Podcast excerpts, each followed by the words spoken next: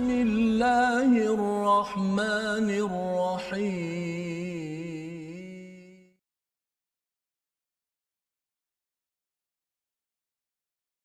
أعوذ بالله من الشيطان الرجيم. بسم الله الرحمن الرحيم. الحمد لله رب العالمين. الرحمن الرحيم. مالك يوم الدين. إياك نعبد وإياك نستعين. الصراط المستقيم.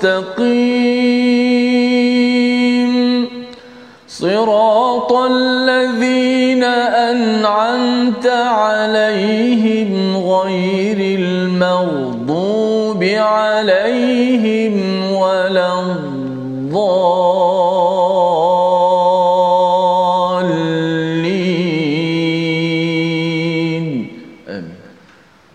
Assalamualaikum warahmatullahi wabarakatuh. Alhamdulillah wassalatu wassalamu ala Rasulillah wa ala alihi wa man wala syada la ilaha illallah syadana Muhammadan abduhu wa rasuluhu. Allahumma salli ala sayidina Muhammad wa ala alihi wa sahbihi ajma'in. Amma ba'du. Apa khabar tuan-tuan dan puan yang dirahmati Allah sekalian? Kita bertemu dalam My Quran Time. Baca faham amal pada hari ini untuk terus kita mendalami kepada surah Asy-Syu'ara, surah yang penuh dengan panduan kepada kita bagaimana untuk melihat kepada formula kebenaran yang ada di atas muka bumi ini dan lebih daripada itu ia bercakap tentang perjuangan menggunakan perkataan menggunakan segala teknologi yang ada adalah untuk kita menyebarkan kebaikan bukan untuk melawan kepada kebenaran. Pada hari ini kita akan mendalami pada halaman 373 dan hari ini kita bersama Al-Fadil Ustaz Tirmizi Ali. Apa khabar Ustaz? Alhamdulillah baik Ustaz Fazrul. Sihat Ustaz. Ya? Alhamdulillah ya kita syukur pada Allah Subhanahu taala bersama tuan-tuan yang berada di rumah terus kita uh, kongsikan bersama rakan-rakan yang lain. Kita mulakan dengan doa ringkas kita subhanakala ilmalana illa ma 'allamtana innaka antal alimul hakim rabbi zidni ilma. Kita saksikan apakah sinopsis ringkasan bagi halaman 373. Bermula pada ayat 137 hingga 140 kita akan menyambung kisah Nabi Hud ya bersama dengan kaumnya. Ini adalah kisah yang banyak kali berulang dalam al-Quran. Allah mengingatkan berkali-kali agar kita tidak lupa jangan sampai kita mengulang kepada kebinasaan yang berlaku kepada kaum Nabi Hud pada masa yang lepas. Dan ia diteruskan pada ayat 141 sehingga ayat 159 bagaimana kisah Nabi Saleh bersama kaumnya yang derhaka yang melawan kepada mukjizat yang dikurniakan oleh Allah Subhanahu Wa Taala dan kesannya itulah yang kita ingin belajar dan kita ingin ambil pelajaran bersama pada hari yang berbahagia ini. Jom kita sama-sama baca daripada ayat yang ke 137 kita bawakan sampailah kepada ayat 149 bersama Ustaz Tirmizi. Baik alhamdulillah terima kasih Fadil Ustaz Fazrul. Penonton-penonton sahabat-sahabat Al-Quran yang saya kasih sekalian Alhamdulillah kita pada hari ini menyambung pengajian kita pada surah Asy-Syu'ara uh, satu cerita ataupun ayat-ayat yang uh, banyak dia ulang-ulang perkataan tu. Sudah pasti ayat Al-Quran ni bila dia ulang-ulang uh, dapat menetapkan pendirian kita dapat menambahkan lagi kekhusyukan kita dan kefahaman kita kepada Al-Quran. Dan mudah-mudahan dapat bertambah kuat untuk kita beramal. Baik, alhamdulillah kita dah lihat sinopsis tentang gambaran awal muka surat yang akan kita baca ini itu muka surat 373. Sama-sama kita baca ayat yang 337 hingga ayat 149.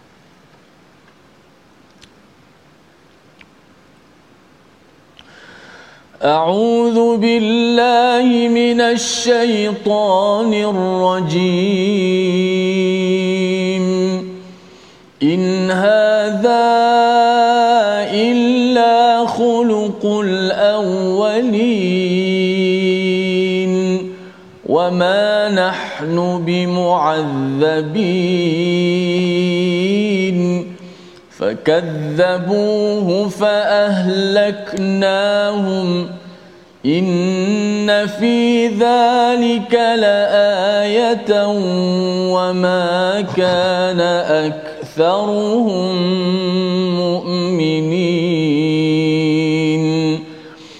وإن ربك لهو العزيز الرحيم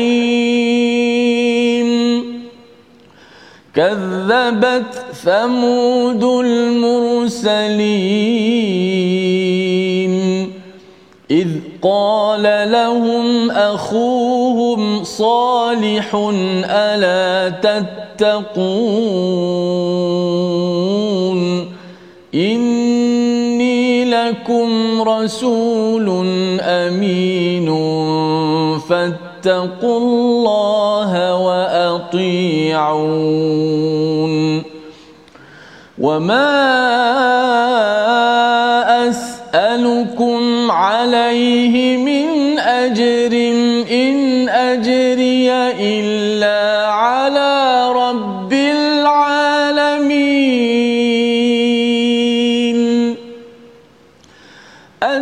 أتتركون فيما هاهنا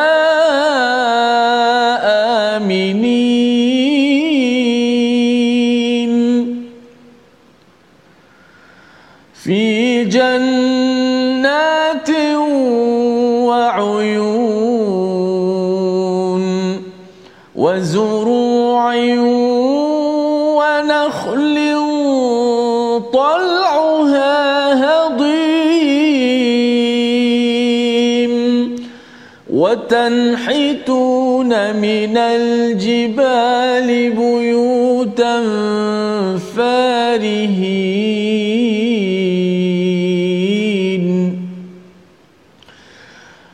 فاتقوا الله وأطيعون.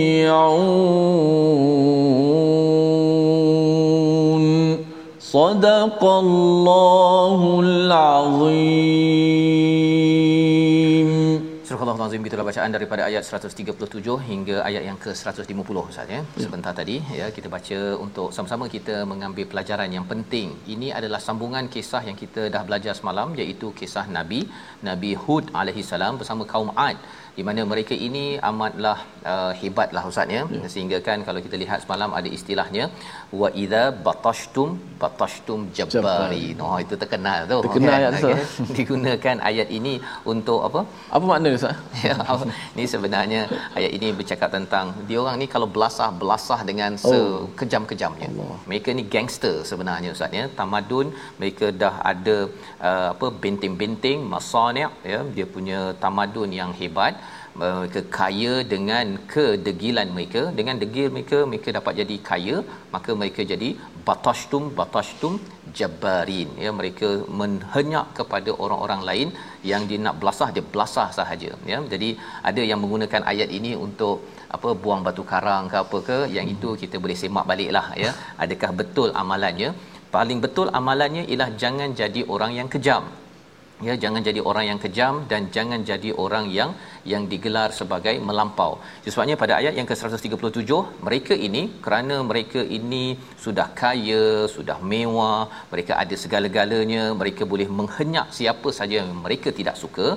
Mereka bercakap in hadza illa khuluqul awwalin awwalin iaitu agama kami ataupun apa yang kami buat ini adalah khuluq. Ya satu perkara yang dah jadi kebiasaan dalam dalam uh, adat kami sejak dahulu kala lagi. Nenek moyang kami dah biasa buat begini tengok tak ada masalah pun mereka kalau meninggal pun meninggal je. Tak ada pula diazab kamu cakap azab lah apa semua ni mana azab? Ya mereka sampaikan menyatakan pada ayat 138 wama nahnu bimuazzabin. Kami tidak akan diazab ya pasal tengok nenek moyang kami ada meninggal meninggal je tak ada pula kata kena puting beliung lah apa sebagainya. Dan kami ini juga nanti di akhirat pun tidak akan diazab. Ha, dia sampai tahap begitu sekali. Confidentnya keyakinan mereka bahawa mereka happy ever after. Ya mereka ini gembira sampai bila bila? Dan apabila mereka sudah bercakap mempersoalkan kepada azab tersebut itu menandakan mereka mencabar kepada Allah Subhanahu Wa Taala maka fakadzabu fa ahlaknahum ya mereka mendustakan apa yang dibawakan oleh Nabi Hud maka Allah hancurkan binasakan mereka dengan apa? Kalau kita lihat uh, dalam surah al-haqqah ustaz ya hmm. penerangan tentang ni pasal surah uh, apa kisah Nabi Hud uh, Samud semuanya uh, Nabi Saleh ini dia banyak berulang dalam al-Quran hmm. jadi mereka kalau dalam surah al-haqqah itu uh, angin sejuk selama tujuh hari uh, apa tujuh hari enam malam Hmm. Ha ya, tujuh hari enam malam ada yang kata lapan hari tujuh malam amat sejuk dan uh, bagi mereka mereka ingatkan bahawa mereka uh, kuat untuk me- menghadapi segar sebarang musibah. Rupa-rupanya bagi angin sejuk sahaja cuba bayangkanlah ustaz ya kalau kita letak dalam aircon bukannya uh, pada 24 uh, Celsius letak pada 0 Celsius. Tujuh hari tak keluar-keluar. Tak keluar-keluar.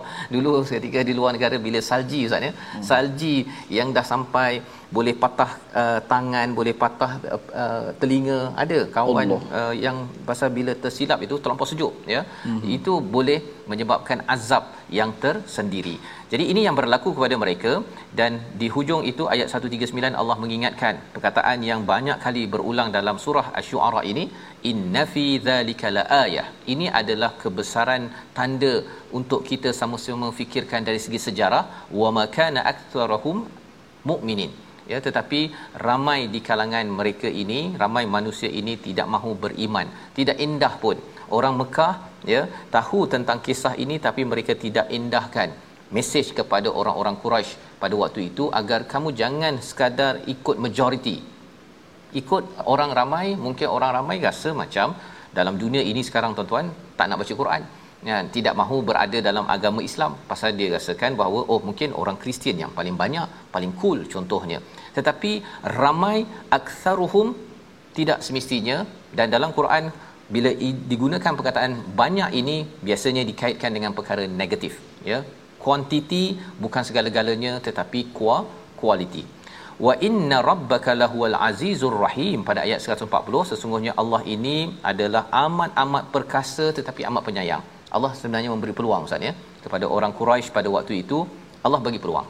Dan apa mesej untuk kita? Allah boleh buat macam-macam kepada dunia sekarang ini. Allah bagi COVID-19 ini Allah bagi satu satu teguran. Allah boleh hancurkan segala-galanya manusia yang ada kalau degil tidak mahu mengikut peraturan Allah. Allah kekalkan bumi ini pasal mereka mengikut peraturan. Boleh. Tetapi Allah Al-Aziz dipasangkan dengan dengan ayat Ar-Rahim ataupun perkataan Ar-Rahim. Allah sayang Allah beri peluang dahulu ayah mak yang sayang pada anaknya bila anak buat silap pun dia masih lagi memberi peluang dan inilah sebagai satu kesyukuran kita bila dapat menghadapi ataupun mempelajari al-Quran ini kita akan terus menyebarkan mesej kebaikan ini dan jangan main-main. Ha, jangan main-main ustaz ya hmm. pasal kadang-kadang tak apa kot Allah sayang. Yeah. Ha, kalau dia main-main sangat dia terlampau positif kepada Allah kena ingat Allah Al-Aziz boleh sahaja nak hancurkan satu kawasan tersebut. Mudah bagi Allah taala. Bukan kita tengok pada zaman dahulu sahaja dengan angin zaman sekarang pun bagi angin sahaja dengan salji contohnya boleh membunuh kepada kepada manusia. Dan pada waktu ini kita harapkan bahawa kita ambil pelajaran daripada kebinasaan segala cabaran ataupun ujian yang Allah berikan kepada kepada kita. Seterusnya disambung pada ayat 141 kisah seterusnya. Berpindah kita kepada kaum Thamud. Siapa kaum Thamud? Kadzabat Samudul Mursalin pada ayat 141 kaum Samud telah mendustakan para rasul. Ha, mendustakan para rasul. Sebenarnya rasul yang datang pada mereka ialah Nabi Saleh Ustaz ya. Nabi Saleh. Tetapi dikatakan di sini Al-Mursalin. Rasul-rasul. Pasal apa? Mendustakan satu rasul menandakan menurut Imam Sa'adi dia kata kalau tidak taat kepada Nabi Muhammad maksudnya tidak taat kepada seluruh nabi yang ada.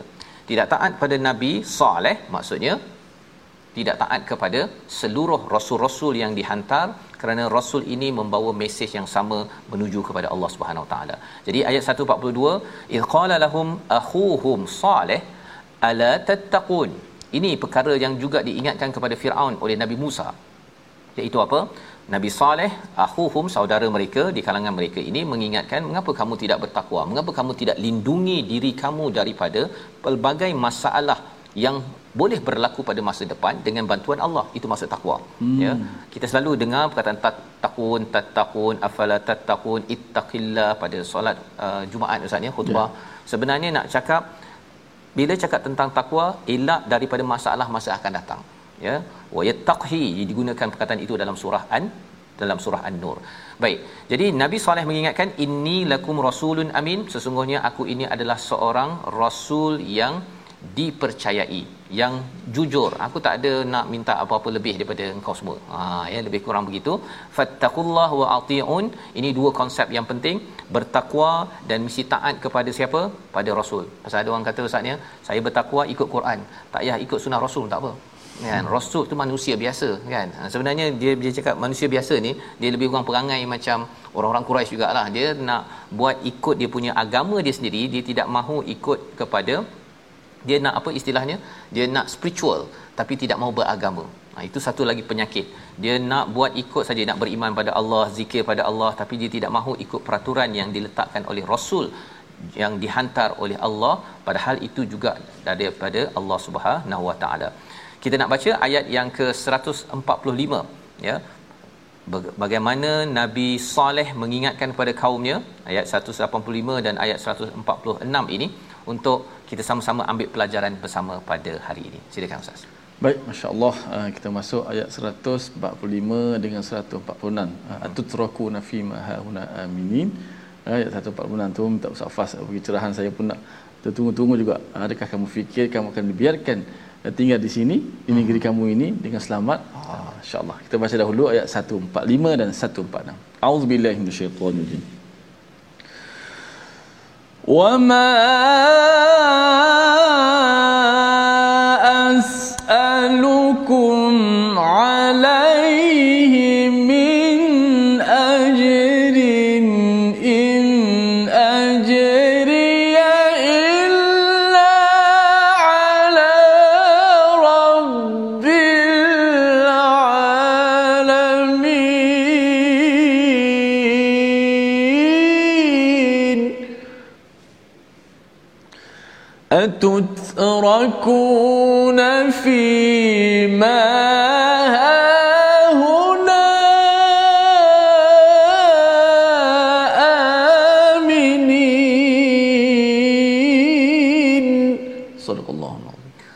Al-Azim ayat 145 dan 146 dan aku tidak meminta sesuatu balasan kepadamu atas ajakan itu. Bayaranku hanyalah daripada Tuhan seluruh alam.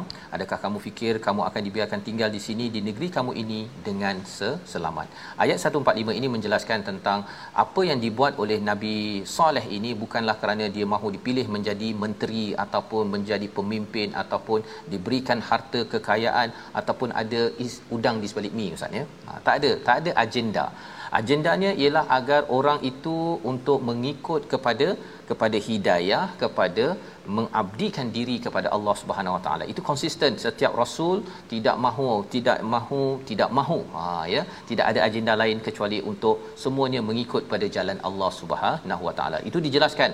Itu dijelaskan kerana apa? Kerana kalau katakan orang ini tidak taat mereka akan jadi amat amat sedih. Dan itulah juga yang berlaku pada kita ya kita mungkin ada bisnes kita mungkin ada gaji dan sebagainya tetapi di atas segala-gala perkara itu ya bagi tuan-tuan kita ustaz ya kalau yeah. katakan buat bisnes ke apa ke mm-hmm. ada orang kata oh saya ni nak belajar kan tetapi kalau katakan uh, tak mampu sangat maka kalau boleh dakwah melangkau daripada daripada keuangan ya uh, uh, wang-wang juga ustaz ya maksudnya ada keperluan nabi pun ada keperluan yang tersebut tetapi di atas segala-galanya itu adalah dakwah untuk mengajak orang lebih kepada kepada jalan sabilillah uh, pada jalan Allah Subhanahu Wa Taala. Nabi Soleh beri tahu perkara ini uh, secara jelas dan selepas itu diingatkan atutrakuna fi ma huna aminin. Apakah kamu akan ditinggalkan ha huna? Ha, bukan huna ustaz ya. Ha huna maksudnya ha huna ini memang di sini. Ha kan? Kamu akan ditinggalkan di sini saja ke? Dengan aman kamu tidak akan ada apa-apa dan kamu ni tidak akan pergi daripada tempat ini. Ini tempat yang bukannya kekal. Ini bukan tempat yang kekal. Dan kalau kamu nak duduk di sini dengan keamanan maka kamu kena ingat bahawa kamu jangan rasa selamat. Ha, jangan rasa selamat. Jangan comfort zone lah Ustaz. Ya. Nah, pasal biasanya orang kalau dah berada dalam waktu bekerja awal-awal tak ada kereta apa sebagainya, dia semualah minta ya Allah, ya Allah aku nak ni pasal bila tak ada. Tapi bila dah ada, bila dah comfort zone, dah ada projek banyak apa sebagainya, rumah dah 2 3 biji, pada waktu itu orang boleh ber bersangka bahawa aminin. Oh, dah tak payahlah kita goyang kaki je lah. Hmm. Tak payah buat kerja, tak payah ikut peraturan, kita boleh happy go lucky, boleh bergembira, boleh berjalan tak payah kisah pasal peraturan dan orang lain. Jadi Nabi Saleh mengingatkan di sini bahawa aminin ini adalah satu nikmat yang paling besar Ustaz. Contohlah kalau kita ada makan pun tapi kalau tak aman makan pun sambil begitu je Ustaz. Kalau kita ini di di di di apa dijajah ataupun dikawal oleh oleh uh, apa istilahnya tentera yang darurat. Ha, dalam keadaan itu kita tak selesa pun walaupun kita nak baca Quran pun tak boleh Ustaz. Hmm. Yang sekarang ni kita ni boleh baca Quran depan TV pula tuan-tuan. Kerana apa? Kerana kita ada aminin. Tetapi ia tidak kekal. Ia tidak kekal. Ia adalah satu perjuangan orang dahulu dan kita pun kena per, perjuangkan. Dan lebih daripada itu Allah menyatakan fi jannatin wa uyun. Kamu ini ada kebun, ada mata air, ada tanaman, ada pohon kurma yang lembut mayangnya didetailkan, dibutirkan perkara-perkara ini. Mengapa? Kerana bagi mereka tengok pokok macam ni Ustaz ya. Kalau Ustaz ada pokok macam ni lah Ustaz ya, kebun 1 hektar, 2 hektar. Allah. Kita pun tengok wah, ini selesa betul ni. Ha, bagi tuan-tuan yang ada kebun kan. Saya tak ada kebun Ustaz. Jadi dia tak berapa ni. Tapi bila ada kebun, mereka ada kebun-kebun semua, mereka rasa mereka dah berada di syurga. Ya watanhituna minal jibali buyutan farihin iaitu mereka ini apa daripada jibal mereka memahat dan menjadi rumah yang amat cantik. Ya kita boleh tengok lagi tinggalan daripada samud ini ya. Dan inilah yang dilalui yang diperhati oleh orang-orang musyrik Mekah pada waktu itu bahawa sebenarnya semua ini perlu ditanggapi dengan fattaqullaha wa atiun. Kena bertakwa ya. Jangan rasa bahawa masa depan ini akan terus aman. Perlulah buat perkara pertama bertakwa kepada Allah dan yang keduanya taat kepada Rasul. Dua perkara ya dua perkara ini. Dan kalau ia tidak diberi perhatian ada sesuatu yang akan menimpa kita akan lihat selepas rehat nanti apa kesan kepada mereka dan apa kesan kepada kepada kita. Membawa kepada perkataan pilihan pada hari ini kita saksikan. Zaraa iaitu menanam ataupun bertani inilah 14 kali disebut di dalam al-Quran dan kita lihat tadi di dalam ayat 148 wazuru' itu adalah tanam-tanaman. Bila kita ada tanam-tanaman, bila kita ada kebun, sebenarnya kita kena pastikan bertakwa. Makin lagi selesa, makin bertakwa. Kerana bila selesa, selepas selesa itu tidak selesa. Kalau nak terus selesa, takwa dan mentaati kepada Rasul. Kalau kita dah selesa dan kita nak hancurkan keselesaan kita, maka kita tidak akan mengambil pedoman daripada apa yang berlaku. Kita sambung kembali my Quran time baca faham aman insyaallah. Masyaallah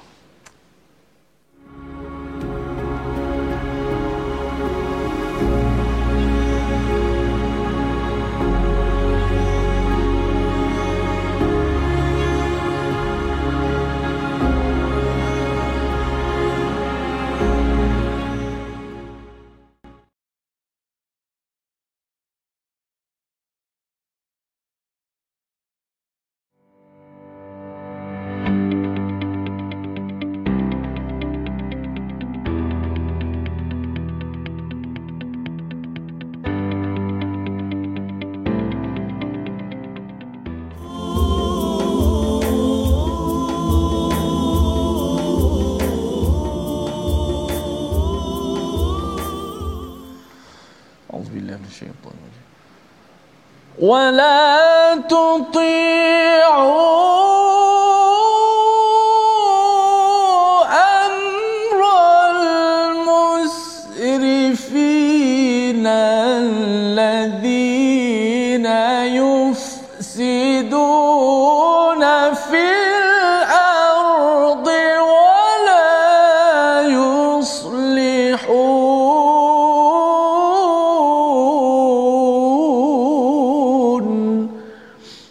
Sadaqallahul azim dan janganlah kamu mentaati perintah orang-orang yang melampaui batas yakni yang berbuat kerosakan di bumi dan tidak mengadakan islah pembaikan Alhamdulillah terima kasih kepada semua penonton-penonton sahabat-sahabat Al-Quran kena terus istiqamah dalam My Quran Time baca faham amal. Jom seperti biasa kita belajar sedikit ilmu tajwid pada hari ini. Uh, masih lagi berkenaan dengan hukum ra yang mana perbahasan menjurus kepada uh, keadaan hal keadaan ra yang dibaca dengan nipis yang dibaca dengan uh, tarqiq. Okey. Huruf ra yang dibaca dengan tarqiq iaitu nipis uh, ia berlaku dalam beberapa keadaan lah. Hari ini kita belajar satu keadaan iaitu huruf ra yang sakinah. Itulah ra yang mati kerana wakaf. Uh, dia mati disebabkan wakaf. Dan sebelumnya ada huruf ya lin. Kalau perasan uh, sebelum ni saya pernah sebut tentang uh, ra yang mati juga. Sebelum ni mati juga. Tapi selain daripada ya. Ha, tak termasuk. Hari ini yang ini yang kita, kita nak sebut tu. Ra mati bukan selain daripada ya. Ra mati dikerana wakaf sebelum ni adalah ya bukan selain ya lagi ia adalah ya kemudian huruf sebelumnya berbaris di atas maka hukumnya dibaca dengan nipis contoh wat tair wat tair ha, contoh al khair al khair ra tu dibaca dengan nipis jangan confuse eh Oh, sebelum dia mati sebelum ni berbaris atas. Biasanya baris atas ni tebal. Tapi kerana sebelum roh mati tu ada yang matinya yang kedua itu sebelum roh itu adalah huruf ya. Dan ya sini jadi ya lin. Ha? Maka dibaca dengan tetap dibaca panjang 246 juga harakat. Yang pentingnya perbahasannya ialah fokusnya roh tu dibaca nipis. Wa tair. Jangan wa tair. Oh tebal. Al khair. Ha, itu salah tebal hukumnya dibaca dengan nipis at-tayr al-khair wallahu alam Lepas. Terima kasih ucapkan pada Ustaz Tirmizi untuk apa istilahnya ya lin ya. Ya lin. Ya lin tu ha. ya yang nip, yang yang lembut ya. Ya lembut. Ya, ya lembut ya. Maksudnya cara bacaannya tadi itu uh, untuk uh, uh, perkataan lin ini kita dah pernah berjumpa Ustaz ya, ya dalam surah ketiga surah hmm. Ali Imran berkaitan dengan mat itu bukan uh, mat itu adalah lintalahum uh, fa bima rahmatim minallahi lintalahum dengan rahmat Allah kita dapat berlemah lembut ya pasal nak lembut itu dia daripada sini ustaz ya daripada atas tu kalau khai dia kena turun sikit kan? Jadi kalau kita ni dah ada ilmu yang biasa tapi kita kena turunkan uh, status kita untuk me, me, berlemah lembut dengan anak dengan rakan kita itu adalah lin dalam kehidupan. Uh, dalam tajwid pun kita ada lin sebut ustaz ya? Masyaallah ya? Untuk sama-sama kita ulang kaji pada pada hari ini. Kita nak meneruskan ya bagaimana orang-orang yang tidak lin Ustaz ya. Tadi batashtum batashum jabbarin pasal mereka tak baca Quran lah tu. Kasar, ya. kasar. kasar. main kasar selalu. ya, tetapi pada tuan-tuan uh, lembut bukan maksudnya lembik tuan-tuan ya. Ha, itu kita kena ingat juga. Seperti Nabi Hud dan juga Nabi Saleh ini mereka ini berlemah lembut bukan berlemah lembik. Ya. Ha, kalau baca Quran ada tak lembik Ustaz? Ya, ada kalau suara tak bermaya sangat. Tak kita nak lembut tapi ha, jadi, ha. punya dah tak panggil lembut dah tu lembik sangat. Lembik, lembik ha, tak nak. Jangan lembik ya. Lin itu adalah lembut ya untuk mengikut peraturan, mengikut peraturan pada waktu itu. Baik. Kita nak meneruskan pada halaman 373 ini ayat 151 hingga 159. Masih lagi kita uh, berbincang tentang kisah Nabi Nabi Saleh bersama dengan kaum Thamud. Mereka ini adalah orang-orang yang diberikan kekayaan, diberikan keamanan, ya. Tetapi sebenarnya Nabi Saleh menyatakan keamanan ini tidak kekal kalau tidak dipasakkan dengan takwa dan mentaati kepada rasul yang diutus iaitu Nabi Saleh pada pada waktu itu. Jadi, apakah lagi nasihat daripada Nabi Saleh? Kita baca ayat 151 hingga ayat 159. Baik, kita nak mendengar nasihat-nasihat seterusnya adakah perintah ataupun larangan-larangan seterusnya eh, supaya kita tak melampaui batas berada di atas muka bumi ini. Kita baca nasihat seterusnya ayat 151 hingga 159. A'udzubillahi minasyaitonirrajim. ولا تطيعوا أمر المسرفين الذين يفسدون في الأرض ولا يصلحون. قالوا إنما أنت من المسحرين.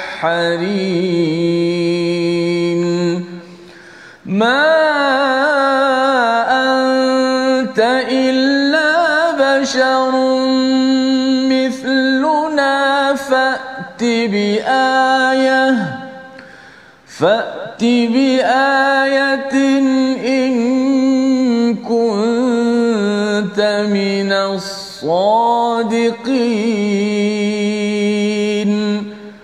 قال هذه ناقة لها شرب ولكم شرب يوم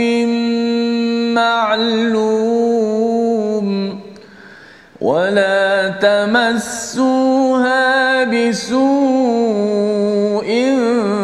فيأخذكم عذاب يوم عظيم ولا تمسوها بسوء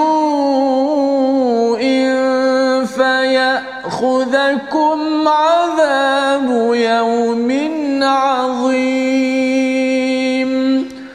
فعقروها فأصبحوا نادمين فأخذهم العذاب إن في ذلك لآية وما كان أكثرهم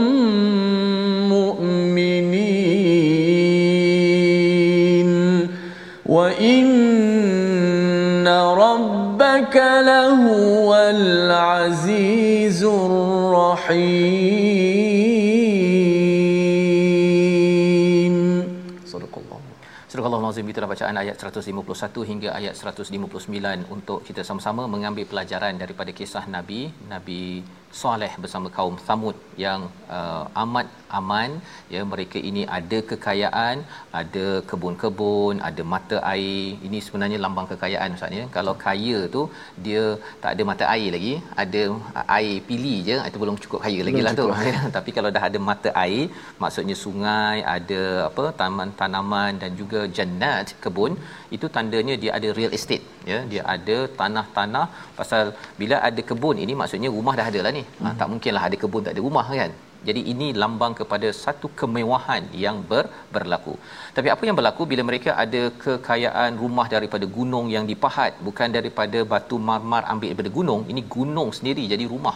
Nak ceritanya betapa mereka ini adalah satu tamadun ya yang yang yang hebat ya pada waktu dahulu. Masih kekal lagi sekarang kita boleh lihat kepada kesan tinggalan daripada kaum Allah. ini. Tetapi Allah memberi azab kepada mereka ya. Apa yang berlaku? Ketika uh, diingatkan oleh Nabi Saleh pada ayat yang ke 150 bertakwa dan taat kepada kepada rasul ya. Takwa dan taat pada rasul. Ini adalah dua serangkai. Tidak mungkin terpisah dalam perjuangan rasul. Tidak mungkin ada yang kata saya taat pada Allah rasul saya tidak mahu ikut. Itu bukan. Itu bukan Quran. Itu mungkin dia pendapat daripada agama yang yang berbeza. Maka pada ayat 180 151 wala tuti'u amral musrifin. Kamu jangan taat kepada urusan orang-orang yang yang melampau batas. Siapa orang melampau batas pada waktu ini bila mereka kaya ini muncul orang-orang yang ternama yang terkenal pada waktu itu. Istilahnya selebriti lah ustaz. Hmm, ya? selebriti ini tak semestinya pasal banyak follower dekat Facebook. Betul. tapi kerana banyak kekayaan banyak ilmu banyak pengaruh maka ini adalah golongan-golongan selebriti. Tetapi mereka ini melampau melampau. Apa yang melampaunya? Mereka melampau dari segi kenderaan mereka, daripada rumah mereka, duit mereka, uh, mereka nakkan kemasyhuran, maka mereka akan buat sesuatu yang merosakkan. Alladzina yufsidun fil ard pada ayat 152 wala yuslihun.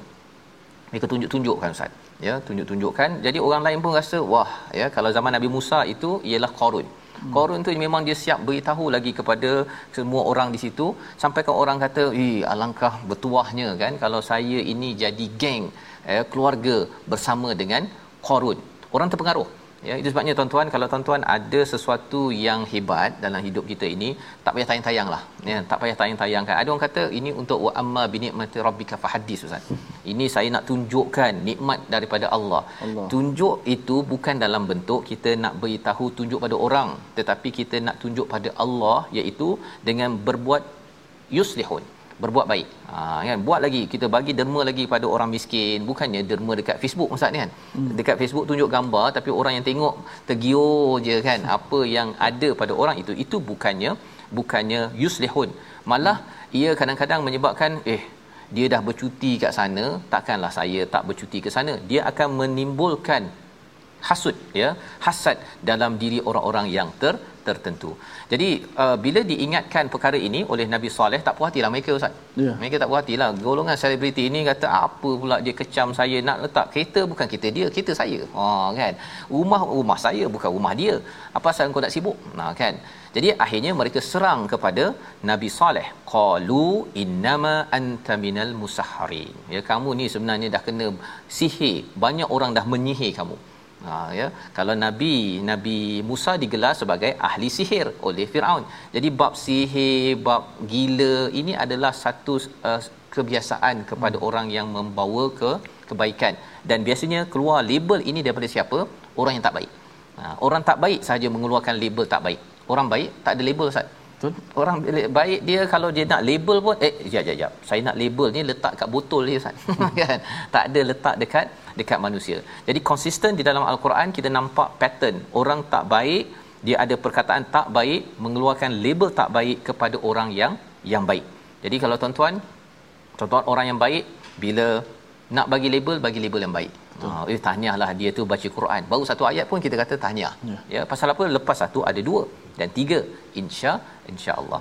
Baik. Dan kemudian mereka menyatakan ma anta illa basyarum mithluna. Kamu ni manusia sama je macam kami ya fa'ti bi ayatin in kunta minas sadiqin datangkanlah ayah satu kebenaran satu bukti mukjizat jika kamu betul-betul orang yang betul ini macam perkataan Firaun juga cuma tukar masa saja tukar masa dulu Firaun cakap kemudian awal lagi ini adalah kisah Samud ini sendiri dan ia juga akan berlaku pada zaman ini kamu cakap je lebih kan? Tunjuk-tunjuk mana bukti yang yang hebat sangat kata apa sebagainya. Ini adalah konsisten Allah beritahu agar apa tuan-tuan?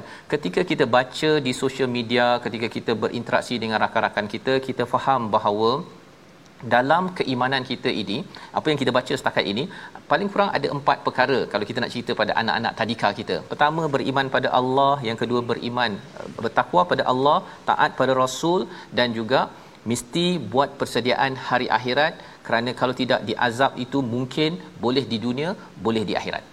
Ya kalau terlampau sangat di dunia lagi Allah sudah mengazab ataupun menghancurkan. Baik. Jadi ayat yang ke-155 adalah respon daripada Nabi Saleh. Mari sama-sama kita baca. Bila mereka minta ayah minta satu mukjizat bukti Allah kali ini menyahut dalam perkataan Nabi Saleh ayat 155 sama Ustaz Tirmizi. Ayat 155 eh. Baik, kita baca ayat 155 untuk ayat yang ke seterusnya. Auzubillahi minasyaitanir rajim. قال هذه ناقة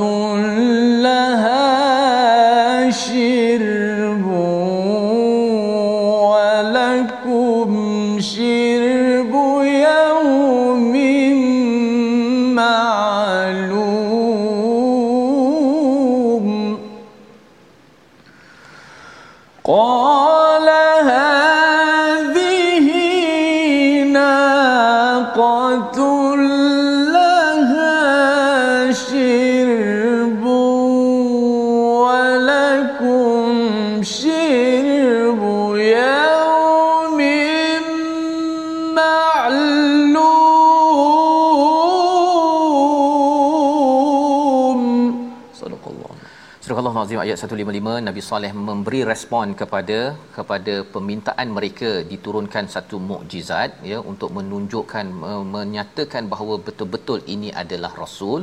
Maka kata Nabi Saleh ini seekor unta betina. Hadza ya hadhihi naqatul laha shirbun. Ya iaitu ini adalah unta betina yang berhak mendapatkan minum dan kamu juga berhak mendapatkan minum pada hari yang ditentukan. Apa kisahnya? Kisahnya daripada uh, permintaan mereka itu ada seekor unta daripada batu yang terdekat di situ keluar seekor unta dengan izin daripada Allah Subhanahu Taala dan unta betina ini naqah ini dia sudah tentunya hidup dan memerlukan minuman uh, minuman. Dan apa yang berlaku ialah ustaz ya, dia minum ni ustaz dia lain macam. Dia bukan hmm. minum sekali uh, 2 3 botol 2 3 liter. Dia minum tu habis air dekat kawasan situ. Allah. Satu hari orang kat situ tak dapat air. Ini kesan bila seseorang meminta sesuatu lebih daripada Allah kena ada komitmen. Kita ada al-Quran, di dalamnya ada banyak kelebihan kalau kita beriman tetapi ada komitmen yang perlu kita berikan. Komitmen mereka ialah satu hari mereka tak ada air ustaz. Hmm. Jadi air tu makin lama makin penuh balik, besok ada air mereka boleh minum balik besok. Tapi lepas tu unta tu akan minum lagi satu hari habis air. Habis tu. Jadi ini akan mengganggu kepada comfort zone mereka. Selama hari ini eh saya dah ada air, saya ini kawasan kami. Tiba-tiba mengapa kami kena berkongsi dengan dengan Tuhan? Ha, lebih kurang begitulah berkongsi dengan unta tersebut. Jadi perkara ini mereka tak puas hati. Mereka tidak dapat puas hati. Awalnya mereka yang minta didurunkan ayah tetapi mereka tidak puas hati. Nabi Saleh memesan pada mereka wala tamassuha jangan kamu menyentuhnya bisu dengan keburukan nanti azab akan datang pada hari yang amat amat dahsyat. Nah, itu pesanan daripada Nabi Nabi Saleh kepada mereka. Tapi apa yang berlaku Ustaz? Fa'aqaruha ya mereka menyembelih dan pada paginya maka jadilah mereka di kalangan orang-orang yang menyesal dengan dengan apa yang mereka buat. Sebenarnya yang sembelihnya seorang dua orang dia yeah. tapi Allah gelarkan faqaruha semua menyembelih kerana mereka hmm. bersekongkol untuk membenarkan. Pasal mereka tak puas hati. Air itu mengapa kena kongsi Nah, dalam hidup kita ni bila ada Quran Ustaz kan kita kena kongsi masa kita, kita kena infak. Bagi setengah orang buat apa nak susah-susah kan? Kita dah happy go lucky kan? Kita dah ada duit. Buat apa nak baca Quran, nak pergi ajak orang? Itu mengganggu comfort zone ataupun keselesaan bagi sesetengah orang. Jadi bila perkara ini berlaku, mereka pada akhirnya fa'asbahu nadimin iaitu mereka menjadi amat menyesal dan fa'akhadhahumul azab mereka diazab oleh Allah Subhanahu wa taala diazab sehingga kan mereka ni hancur juga ya di dalam uh, kerajaan ataupun uh, kaum Nabi Saleh pada waktu ini. Tapi nak ceritanya apa Ustaz ya? Mereka minta ayah. Ya, mereka minta mukjizat dan akhirnya mereka yang yang kecewa ataupun menyesal. Ini mesej kepada Quraisy bahawa kalau mereka minta ayat daripada Nabi Muhammad sallallahu alaihi wasallam jangan sampai menyesal. Dan kita kalau kita ada mukjizat jangan sampai menyesal. Apakah yang menyebabkan boleh seseorang menyesal Ustaz? Pasal bila ada mukjizat dia tidak menghargai mukjizat itu betul-betul. Ada Quran tetapi Quran tu dia datang waktu nak meninggal, waktu nak bernikah itu sahaja. Yang kita doakan tuan-tuan, kita akan sentiasa ambil ayat ini pada ayat yang ke-158 inna fi dhalika laayah wa ma kana aktsaruhum mu'minin. Ramai orang tak beriman. Dan Allah beri peluang lagi kepada kita semua bahawa bila dapat berita ini dapat cerita ini oh mereka diazab kerana tidak menghargai mukjizat. Kita juga boleh diazab kalau tidak menghargai mukjizat. Moga Allah jauhkan kita membawa kepada resolusi halaman 373 yang pertama waspada dengan kesyirikan yang boleh mengundang azab daripada Allah Subhanahu Wa Taala. Yang kedua, kita sentiasa ingat bahawa keselamatan boleh ditarik, keamanan boleh ditarik dalam negara ini jika kita tidak membaiki takwa, iman, ketaatan kepada kepada Allah dan Rasul. Dan yang ketiga, jangan taati mereka yang melampau batas, selebriti, orang-orang ternama berpengaruh kalau mereka itu tidak membuat islah, pembaikan di dalam masyarakat. Kita berdoa. بسم الله الرحمن الرحيم الحمد لله رب العالمين والصلاة والسلام على أشرف الأنبياء والمرسلين وعلى آله وصحبه أجمعين اللهم أحينا بالإيمان وأمتنا بالإيمان واحشرنا بالإيمان اللهم اجعلنا من أهل الإيمان يا الله يا Tuhan kami يا الله jauhkanlah kami daripada kesyirikan يا الله jauhkanlah kami daripada kekufuran يا الله Ya Allah, kurniakanlah keamanan dalam kehidupan kami, Ya Allah, keluarga kami, masyarakat kami, negeri kami, negara kami dan seluruh negeri kami, Ya Allah. Ya Allah, Tuhan kami, jauhlah kami daripada bersifat melampau, Ya Allah. Jauhkan kami daripada hulu dan bersifat melampau, Ya Allah. Jadikanlah kami orang yang sentiasa tenang mengikut sunnah Nabi kami Muhammad sallallahu alaihi wasallam mengikut Al-Quran dan sunnah bagi Nabi sallallahu alaihi wasallam.